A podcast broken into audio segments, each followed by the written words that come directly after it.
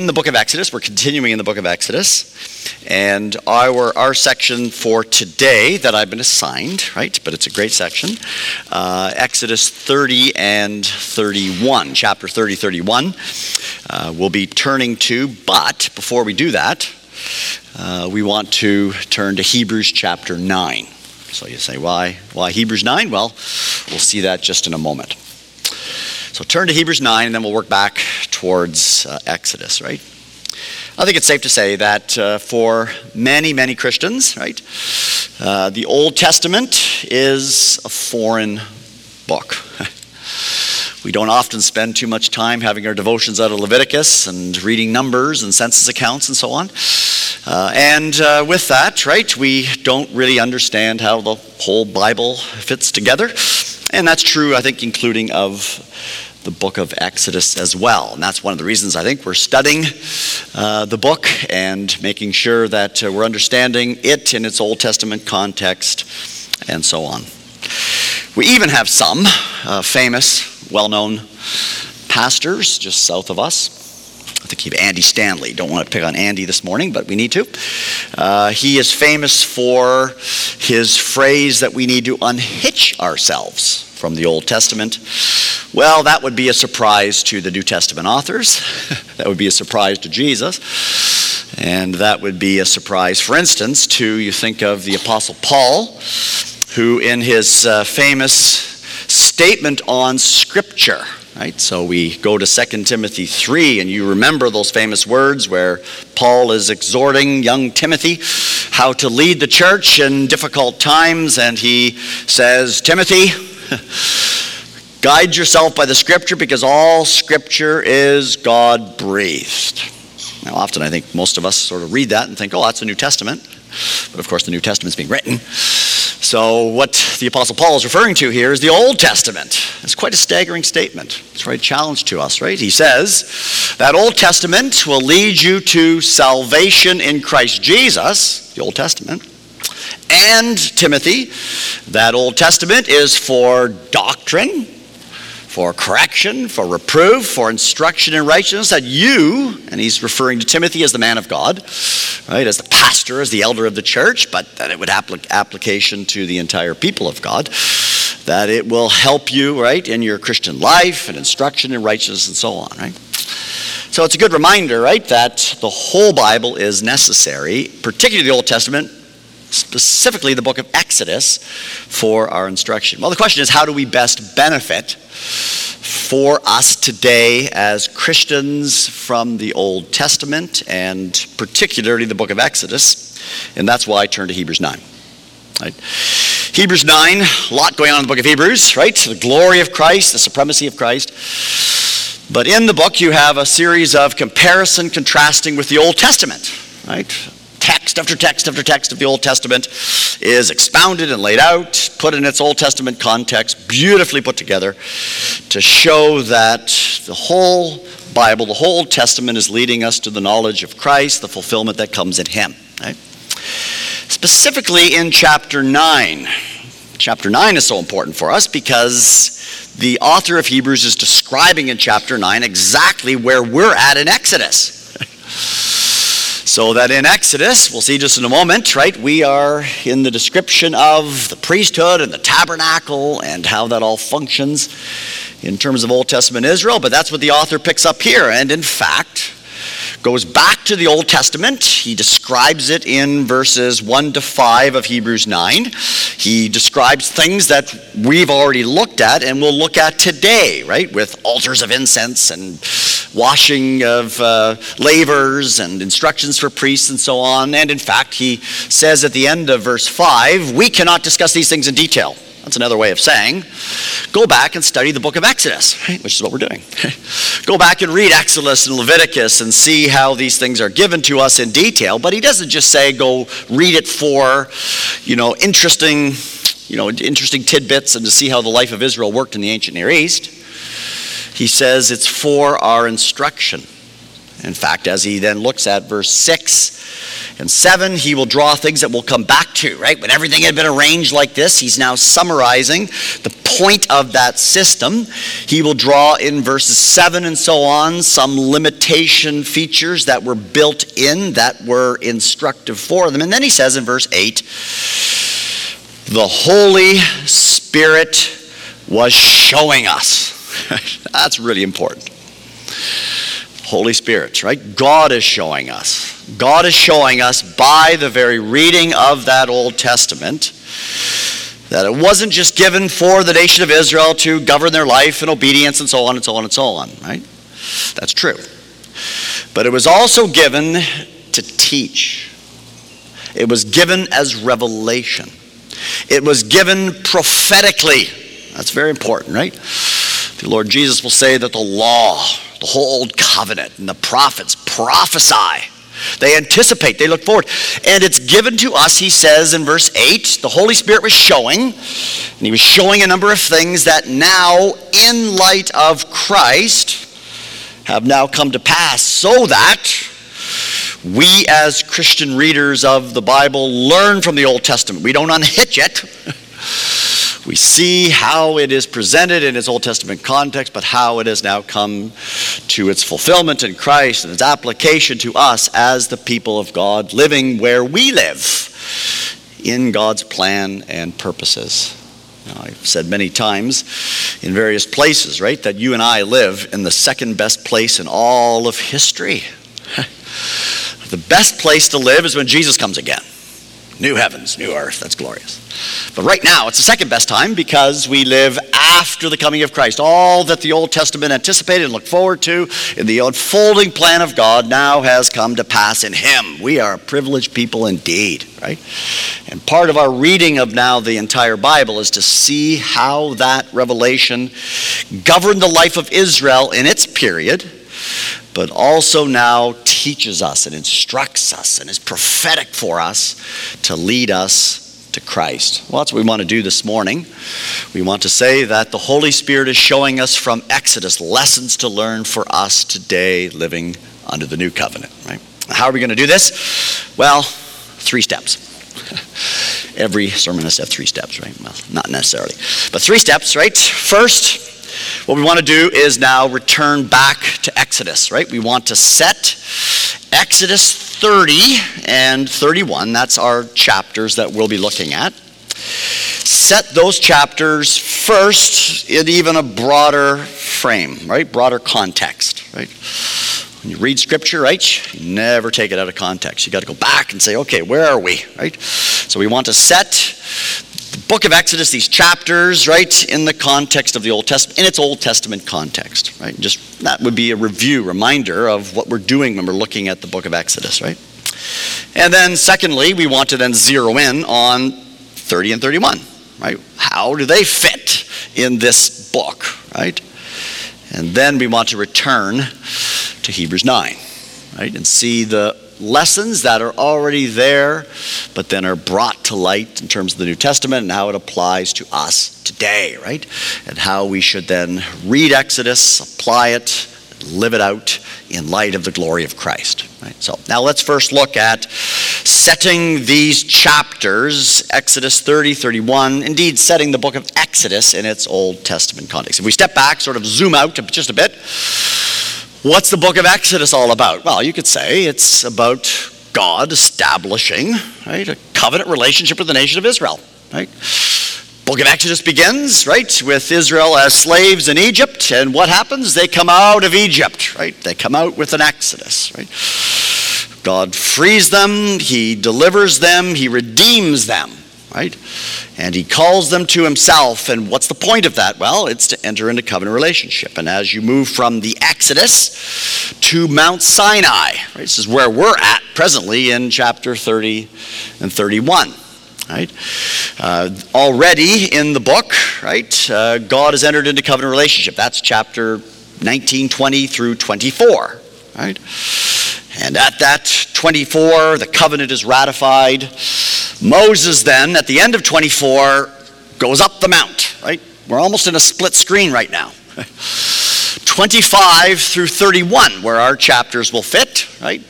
Moses is up on the mount and he's receiving instructions from God regarding we'll see the tabernacle and the priesthood and so on, right? And at the bottom of the mount, we'll soon discover, probably next week, the nation of Israel is not doing very well, right? Moses is less than 40 days up in the mount receiving the instructions, 30, 25 through 31, and then chapter 32 gives you the golden calf incident. While he's up there, and this is a lesson to learn, isn't it? While he's up there, right, the nation of Israel has just obliterated the covenant. Now, they will function as a whole lesson in and of themselves, right? Of human sin and depravity what's necessary to ultimately redeem us. But that's what's going on, and then our chapters will fit right at the end of you know Moses receiving the instructions before chapter 32, which is the golden calf incident, right? Now, as we step back and ask, well, what's what's so important about Israel? What's so important about God entering into covenant relationship with this people? Well, obviously, then you have to place the nation of Israel in terms of Genesis. Sounds basic, but it's important to do. We place it in terms of Genesis, and so what's important about Israel? Well, they're the offspring of Abraham, aren't they? Well, what's important about Abraham? Well, you go back in Genesis and 12 and following, and you discover that uh, Abraham is given promises. He's given promises of a seed. He's given promises that that seed will become a holy nation, right? And that's exactly the same language that's used of Israel and in Exodus 19:6, right? You are a holy nation. You are a king. Well, Israel is right? The holy nation that was promised to Abraham, and that's what Exodus is about. Then you say, well, what's what's significant about that? What's important, right? Yeah, they're the Abrahamic seed. Well, then you have to place Abraham, right, in terms of Genesis 1 to 11. And then you begin to say, oh, yes, Israel's very important. How? Because in Genesis 1 to 11, we learn about Adam. Adam, who's the head of the human race, we all come from him. He was given the task of ruling over the earth, but of course, sin entered the world. Sin and death and judgment, destruction, but, but God promises to save, right? Genesis 3:15, right? Out of the human race there's going to come a seed, there's going to come an offspring that will thankfully reverse Adam, right? And of course, that's some sense the whole storyline of the Bible, isn't it? But of course, when you see that, then you realize that Abraham, it'll be through Abraham that that seed will come. And that's why he's important. And ultimately, it'll be through the nation of Israel that the seed will come, right? And of course, that ultimately is Jesus, isn't it? Right? They play, without Israel, without Abraham, we have no salvation. Right? Out of them comes Jesus, right? But Israel also functions in other ways too, and this gets into the point of the tabernacle and priesthood and so on, right? Through them, Christ will come, but they are a holy nation. They're corporately the people of God, right? They are called to be a holy nation, and Exodus 19:6 also calls them a kingdom of priests. That's significant.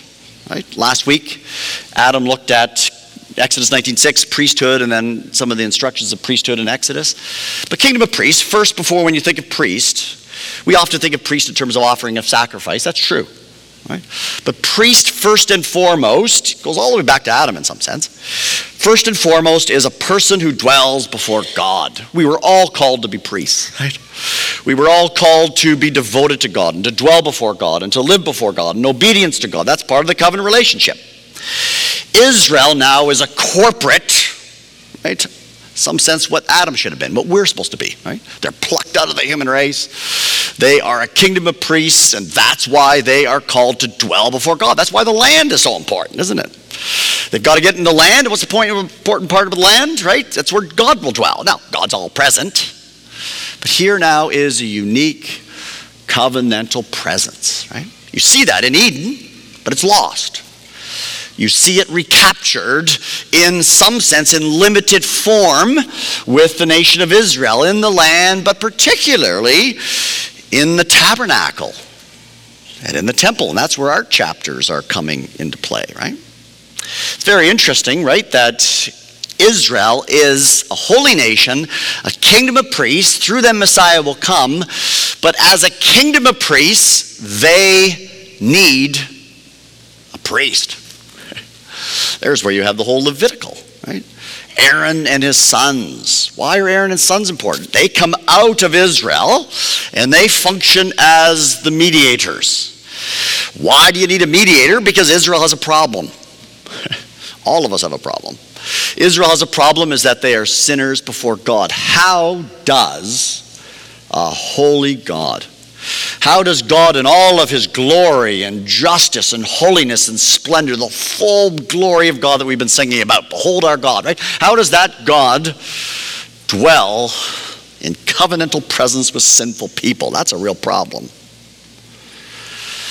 And how it works itself out in Scripture, right, is through priest, through atonement, through sacrifice, through tabernacle in some sense, right? The tabernacle.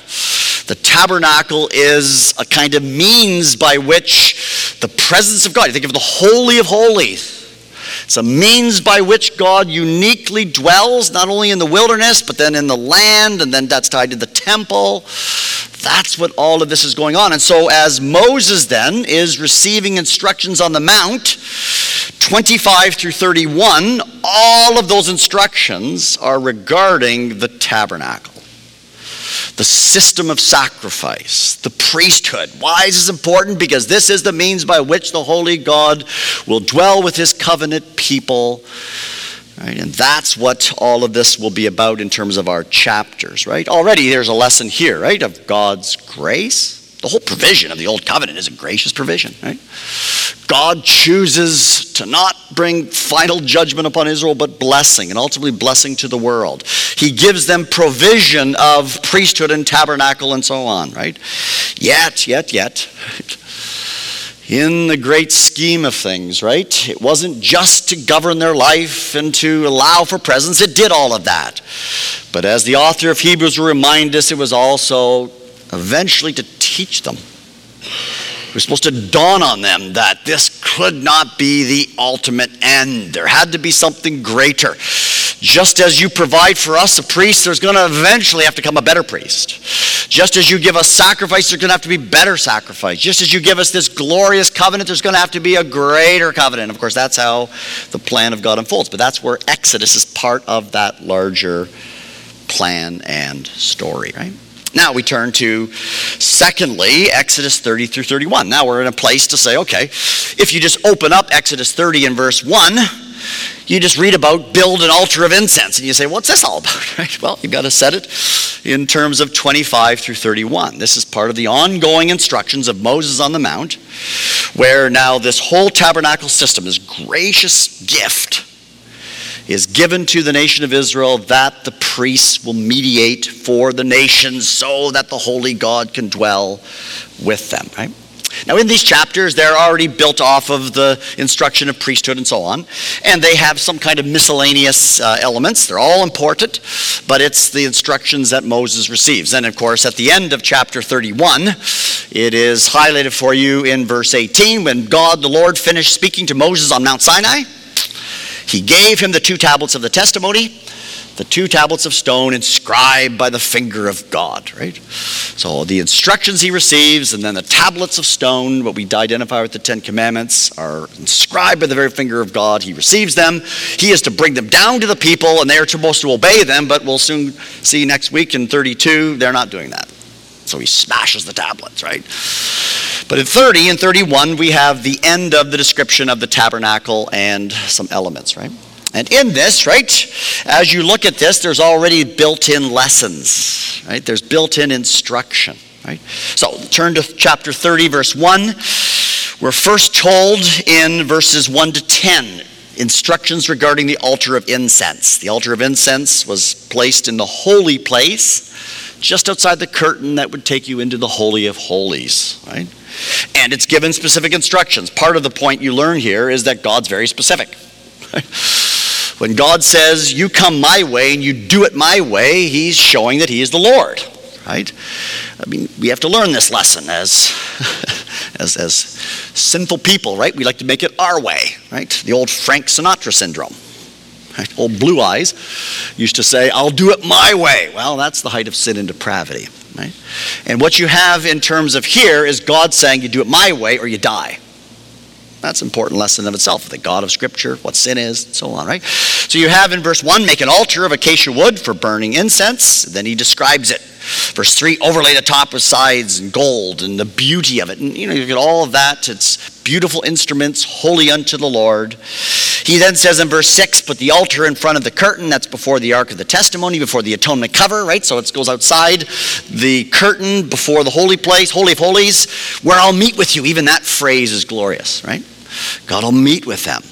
But even then, it's going to be hemmed. It's going to be couched. It's going to be through a curtain. It's going to be through a priest, right? The author of Hebrews will pick this up. Even that tabernacle that allows for God to meet with them, he's really only meeting with one person, only once a year, right?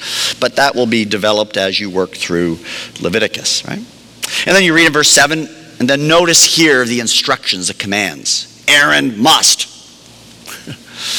Right? Not just suggestions, right? Must burn fragrant incense. Verse 8, he must burn incense. Verse 9, do not offer.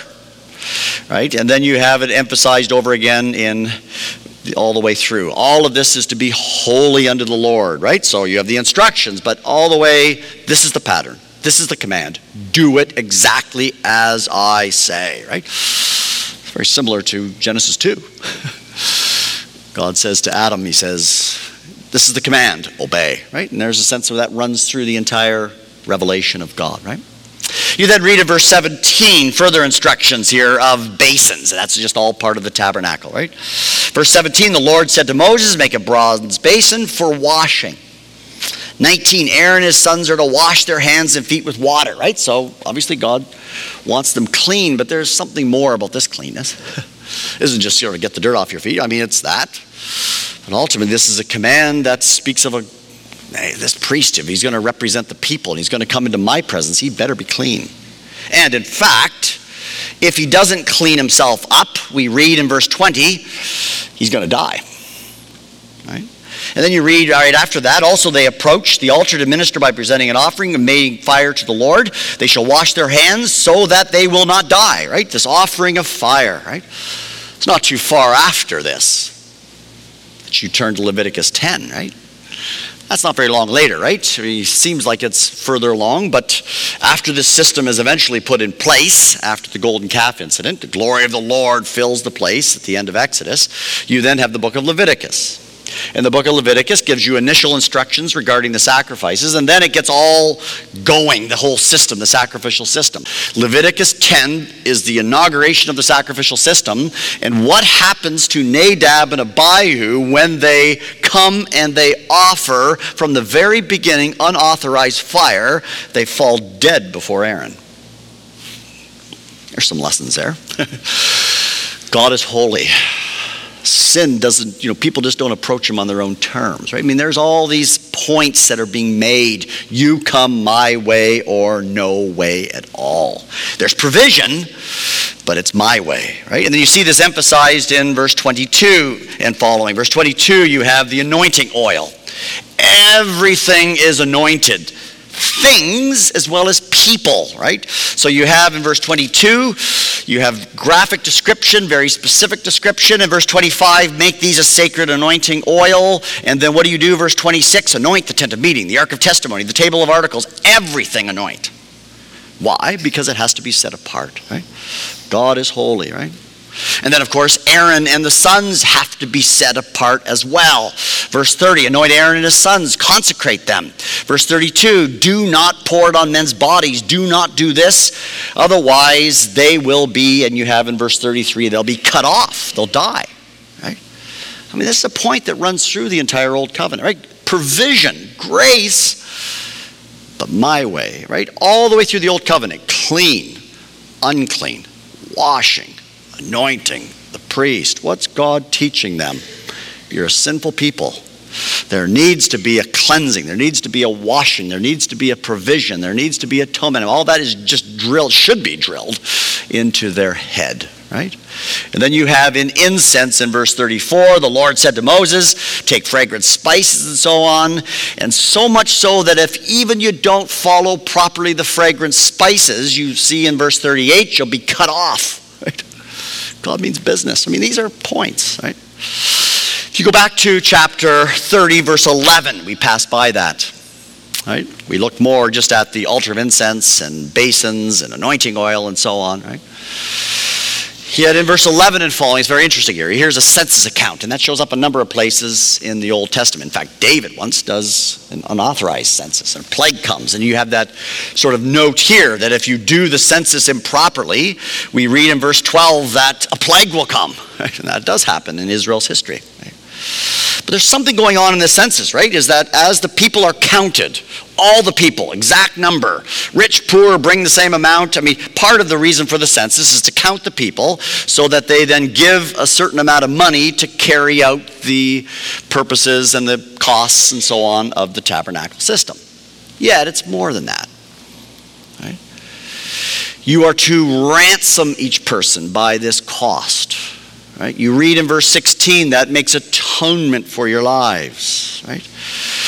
God, in many ways, is teaching here. You have it done a number of ways from representative figures, Passover, and the priests, and even the people, right? For you to be atoned for, you need a ransom.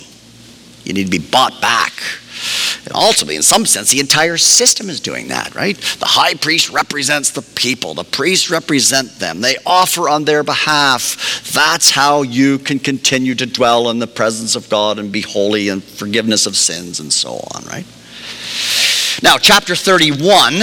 Chapter 31 now gives us, again, some finishing points of Moses' instructions. And all of these are significant not only in Exodus, but as they run through the entire Bible. Right?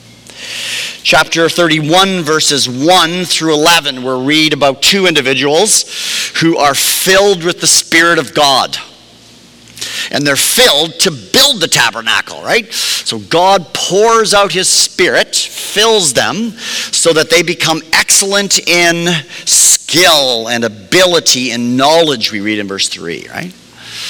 Even God's provision of the tabernacle, right? The Spirit of God has to work powerfully and supernaturally upon them to build this beautiful tabernacle. Right? Now, we read about these two individuals, right? They are part of a larger pattern in Scripture. Right? Spirit of God is found all through the Old Testament, but the Spirit of God uniquely comes in the Old Testament upon people like this for leadership and for craftsmanship, and also for leadership. Right?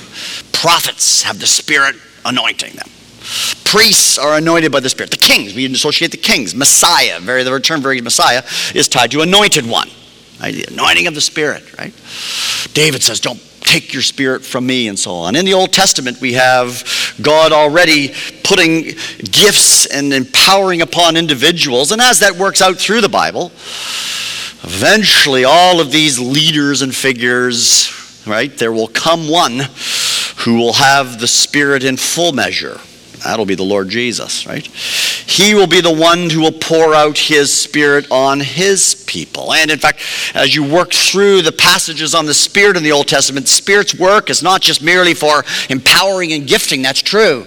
But ultimately, the spirit must take out hearts of stone give hearts of flesh. I mean, that'll become very important. That's tied to circumcision in the Old Testament, circumcision of heart. And that becomes a major theme in Deuteronomy as well as in the prophets. And this is just part of a beginning pattern that's there that has to be understood in terms of Exodus itself, right? And then you have the Sabbath. The Sabbath is presented to us in verse 12. It's the sign of the old covenant. The Abrahamic covenant has the sign of circumcision. And circumcision, right, is to be obeyed by Abraham's children and offspring, yet it also functions prophetically in Scripture. It's also to teach them that you can take the male and you can circumcise them, but they all everybody needs a circumcised heart, right? There's a kind of, you know, institution that's established that is ultimately prophetic. Right? The same thing goes on with Sabbath. Right? Sabbath functions under the old covenant as obedience. Right? Obey me. Work six days, take one day off. Right? That's obedience. But it also, right, is giving them rest and all those kind of things. But the Sabbath ultimately goes back to creation, doesn't it?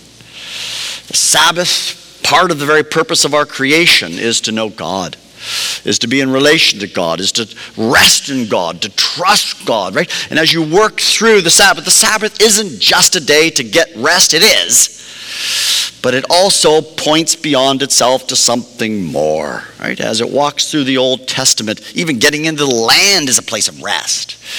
Ultimately, what's needed is a greater work of God to give us rest with Him, ultimately a salvation rest. But those are themes that will develop later. But here it shows the importance of the Sabbath for the nation of Israel to be obedient, but also to teach them.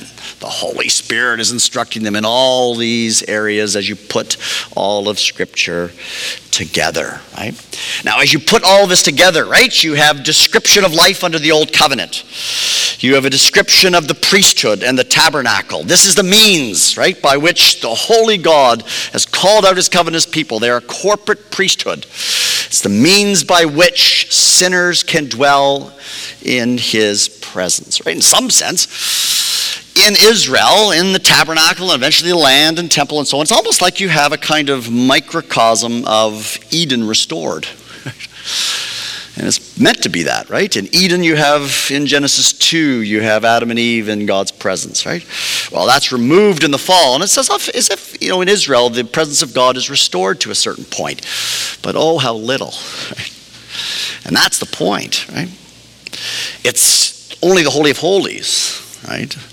Uh, yes, in the land, but even then you have to go through mediators, right? And you can't, the people can't walk into the holy place, and they certainly can't walk into the Holy of Holies, and not all the priests can get in the Holy. There's, there's lessons there of access to God, right? There's lessons also of the washings and the cleansings and the repetitious nature of this system, right? Even the priests are dirty. Even they need atonement.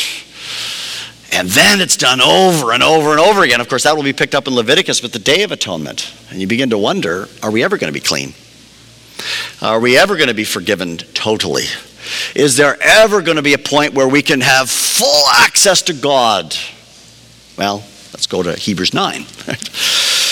Yes, there is. And of course, that's where the book of Hebrews now takes us. So we want to now see how the author of Hebrews now takes these points from our passage in Exodus and doesn't just leave them there and say, well, you've got some interesting tidbits about the life of Israel.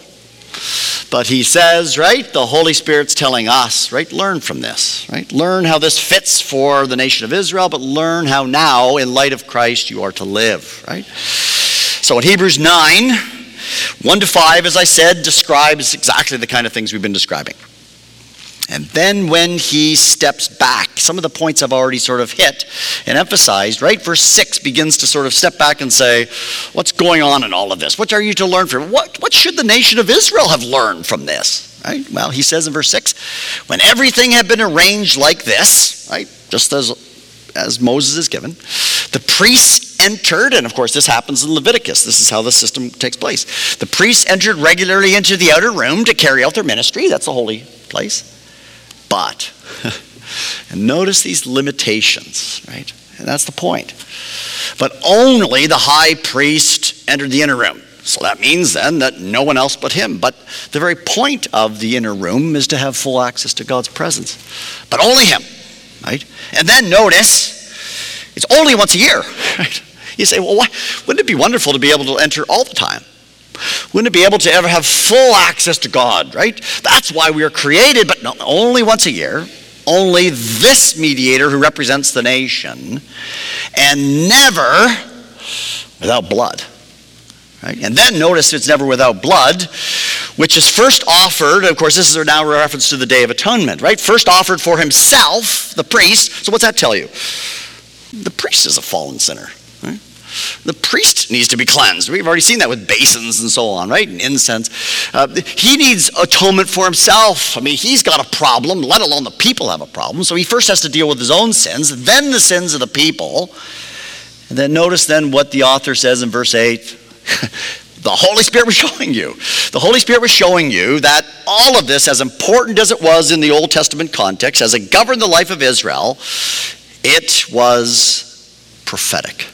It looked forward. It was instructive. It was to teach them. In fact, the Holy Spirit was teaching Israel, and now he's teaching us, that the most holy place had not yet been disclosed as the first tabernacle was still standing. You say, well, what do you mean? The, the, holy, Holy of Holies isn't uh, accessible type of thing. Didn't the high priest go in? Yes, but the point of it was this was ultimately to point forward to a full access, and they never had that full access. And this was just simply temporary, and this was just simply a shadow of something far greater. It was just sort of a microcosm of something much more, right? The holy, most holy place was not fully accessible. This is an illustration for the present time that gifts and sacrifices are not able to clear the conscience, right? And they're not able to clear the conscience, and he'll say this in chapter 10 because they were done over and over and over again, and also it's just blood of bulls and goats. Bull and goat can't represent you. Bull and goat can't take away your sin. What we need is an obedient one who's human, but also God, right? We need a unique one to stand in our place. And of course, that's where he goes in verse 11 for us, right? When Christ had come as the high priest of the good things that are already here, right? The Old Testament anticipated these good things, but now Christ has come as, as the one who has now brought them. He went through not the earthly tabernacle, earthly temple. He went through the more perfect. Now, that's not to say that there's some tabernacle in heaven or something. No, he's speaking of the old as a type and shadow, right? It points to something greater. When Jesus died on the cross, he tore that curtain of the veil of the Holy of Holy Place in two. All of that shadow now comes to pass in him. By his death, right, he entered not by, he says in verse 12 here, the blood of bulls and goats. That was important, but it pointed forward. What he entered by was his own blood. But his own blood of who? The Son of God, right? The Son of God who is able to now represent us in his humanity and his deity. The one who now enters by his own blood. And notice what he does here. He enters once for all. That's quite a contrast with the old, right? The old was done every year, once a year, repetition. But this, this sacrifice, once for all time and done, right? Now, that's what the prophets, even in the Old Testament, anticipated, didn't they? As the system was carried out, right, the prophets knew full well that there was coming in the future a new covenant, an everlasting covenant, a covenant that would bring, in the language of Jeremiah 31, the full forgiveness. God says, I'll never remember your sins anymore. Well, what does that mean? That ultimately means that sin is paid for. Sin is paid for in full. The old could only point forward to it. But Jesus now, once for all time, by his own blood, verse 12, has now brought an eternal redemption, not just temporary, not just a point or two, but an eternal redemption. And then he says in verse 14, How much more so will the blood of Christ, who through the eternal Spirit, who offered himself unblemished to God, cleanse our consciences? No conscience was really ever cleansed in the old covenant. Right? It pointed forward to it, yes. Think of old poor David. Oh, poor David when he commits what's called a high handed sin with Bathsheba and Uriah, right? The old covenant didn't even make provision for high handed sins. What's he supposed to do? Well, ultimately, he has to look forward to a greater provision, a greater covenant. And that's what now has come in Jesus Christ, right? So, how are we to read Exodus? Well, we read Exodus by saying, what does it say in its Old Testament context? What's it teaching the people of Israel? But we must also read it as saying, how should it now be seen? What was it teaching us? How was it pointing forward? And how is it now brought to pass in Christ, right? First thing you have to say is, as you put all of this together, it's no wonder that the Bible will say, and we have to say this in our day and age, right? There's only one name given under heaven by which people can be saved, right? The Old Testament, right, pointed to that, but you put this together in this way, and you then say, it's no wonder that Jesus alone is Savior. Jesus alone is Lord, that there's no salvation outside of Him, which is a major point that we have to take seriously here. Maybe there's someone here who thinks that, you know, you can just play with Jesus. A nice religious leader, nice person, you know. He gave us the Sermon on the Mount or something like that. Well, listen, Jesus is the Lord, right? Jesus alone saves. Jesus alone is King, as we've been singing about. He deserves all of our love and affection. Even the Old Testament saints had to look forward to Him. He has now come, and we now must find salvation in Him and Him alone. And of course, out of that comes too, as people then that profess faith in Christ, right? We live under the reality of the new covenant. Do you ever rejoice, right, in the glory of salvation in Christ, right? As you begin your work week next tomorrow or something like that, do you ever have a joy in your step and you say, Christ is my Lord and Savior. He has won for me new covenant access. I can come to know the triune God through Him and my sin is paid. Does that govern your life or are you just in the dumps all the time? Are you just uh, someone who isn't contagious in the sense of their love for the Lord, their love for the gospel, right? We can be consumed with so many secondary things. I mean, the whole evangelical world today is consumed with all kinds of secondary things, but they've lost the love of Christ and the gospel, right? Does that drive you in terms of your life, how you think, how you act? That's how this is ultimately to be applied to us, right? Does the love of Christ constrain us, right? Does he motivate us? Do we say, oh, what a glorious Savior he is? How the whole Testament pointed forward to him. And I find my salvation in him and him alone, right?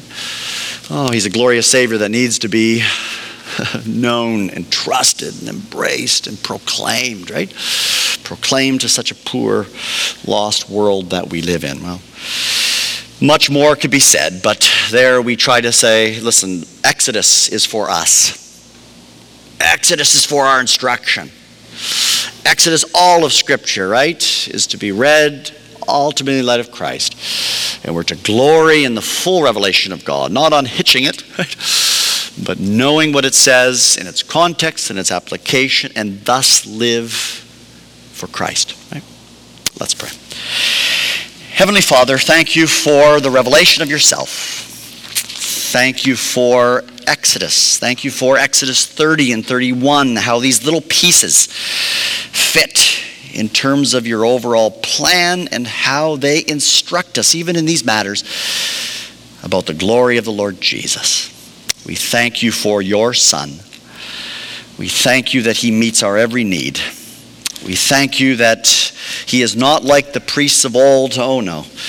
He is perfect in every way. His atoning death brings the full payment of our sin. What a glorious truth. Full atonement can it be? And may we, each one here, know him, live for him, rejoice in him, orient our entire lives in light of him, and even this week, live for his glory. And it's in his name that we ask these things. Amen.